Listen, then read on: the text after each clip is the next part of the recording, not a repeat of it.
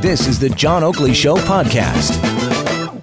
Wanted to give you a brief overview of what was being said and discussed the other day uh, because the league, you know, this is the uh, NFL, and prior to the Super Bowl, the whole week is a, a week full of festivities and uh, media sessions and things like that. So the commissioner gave his annual State of the League uh, press conference.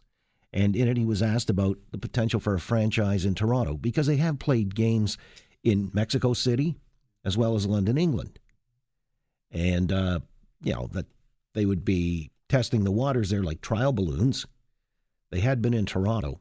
I mean, Toronto would be a slam dunk if a stadium were built. This is effectively the thinking, the conventional wisdom, but uh, the problem is we don't have a stadium.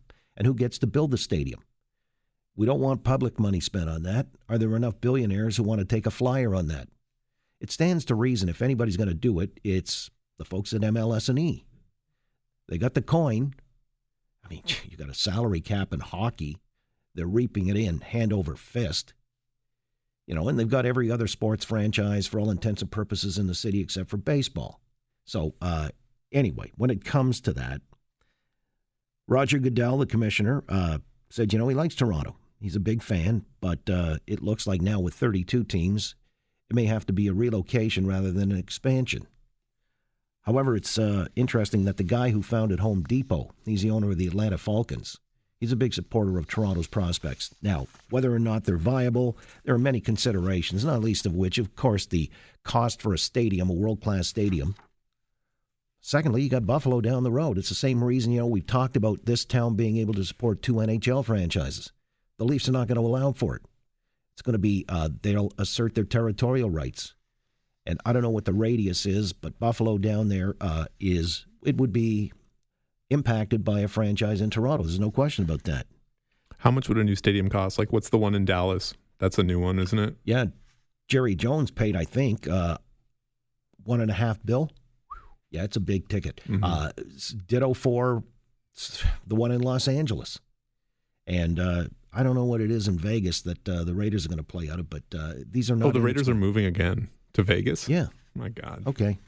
Uh, follow the bouncing ball. Follow the bouncing pinball. Pinball was on with our own Dave Woodard earlier today when asked about the question. Uh, he describes his first reaction to the idea. Says Toronto would be a great city for any major sports team. Uh, my first reaction is that should be no surprise to anyone. We have a magnificent city, and any world class event wants to be should want to be uh, involved here as a destination. Uh, we, we it, it's uh, really a compliment to our city and and the people of our city as, as we continue to grow, grow and and and grow and glow. I think is a is a good way to put it. And and uh, we're so proud of Torontonians and and uh, and you know and we can't omit the fact that that our greatness is because we uh, exist in this great city, uh, this great country of Canada. Now he's the GM of the Argos. Obviously, NFL franchise comes here. Uh, what are the prospects of the Argos still being able to compete?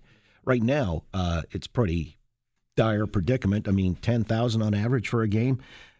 Pinball says he's not worried about taking attention away from the CFL. Increased focus in, in, increased engagement around football, I believe amplifies more than it contract that contracts. And so I, I, am I just believe that, and uh, I, I, believe that our game uh, is great enough, is entertaining enough, is engaging enough uh, to hold whatever audience. Our, our, job is increasing that audience, and if someone else is going to help us do that, um, you know, I, I welcome it. All right, entertaining enough, engaging enough and people like us. I mean, he's channeling Stuart Smalley there. Anyway, Pinball, uh, he is the manager of the Argos, and uh, I don't know that the prospects will uh, rear their heads anytime soon, but nonetheless, it's a talking point. Usually surfaces around this time just as a, I guess, a precursor to the Super Bowl and where Canadian interests are concerned.